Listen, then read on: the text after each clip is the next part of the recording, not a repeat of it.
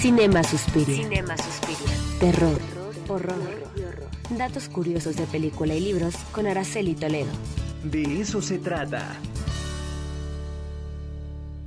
Y bueno, pues tenemos ahí un par de minutos, doctora, para que nos haga Sí. la recomendación del fin de semana. ¿Con qué nos vamos a asustar el día de hoy? Pues nos vamos a asustar con historias de miedo para contar en la oscuridad. Esta es una película del 2019 que fue producida por Guillermo del Toro, que bueno, esto es algo bastante eh, importante de destacar, el hecho de que él apoya a varios creadores del género.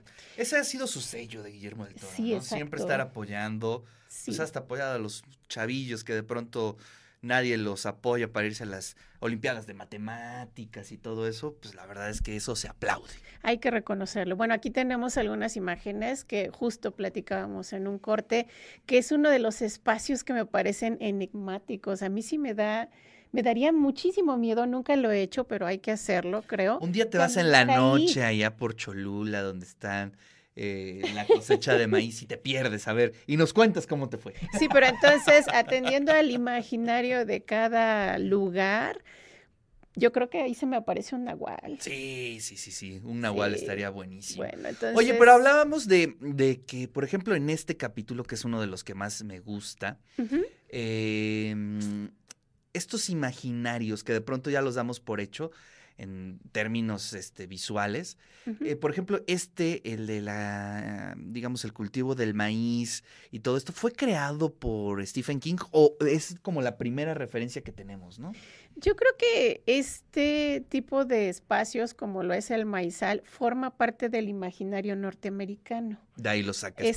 Exactamente, o sea, yo creo que tiene que ver con eso, porque ya en algún momento hemos hablado de los niños del maizal, ¿no? Estos Sí, sí, niños sí. asesinos.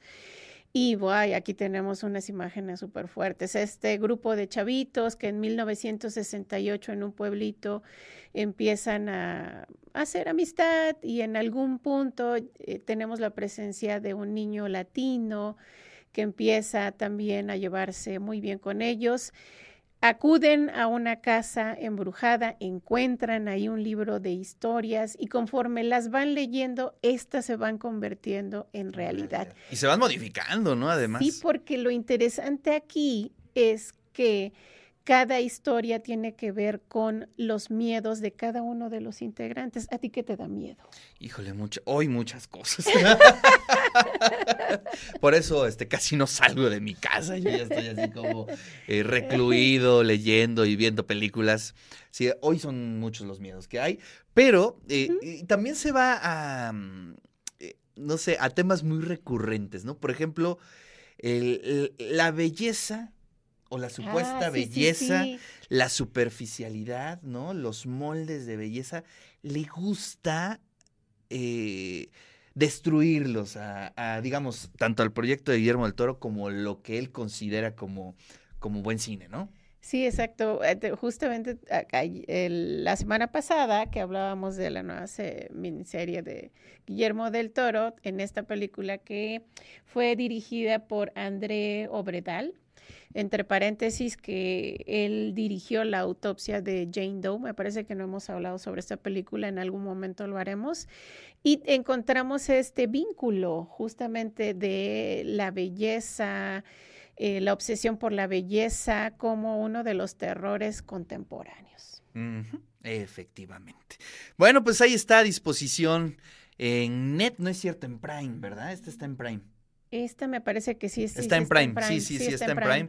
Así es que para todos los que quieran pasar un momento escalofriante, Sí, con chocolatito. ese, su por ejemplo, ese monstruo, creo que esa es la última historia. Ajá. Este, pues la verdad es que no me causó eh, terror eh, ese monstruo, sino que me daban ganas como de abrazarlo. Es que se veía muy tierno, muy pachoncito. Se ve muy o pachoncito. pachoncita. Así es. pachoncita Ahí está ese. Sí, sí, sí me dan ganas como de abrazarlo. Bueno, pues cada quien Pues si se te aparece, la abrazas. Sí, sí, sí. Yo le voy a dar un abrazo. Pobrecita. Sí, hombre, se ve que está tan sola en el mundo.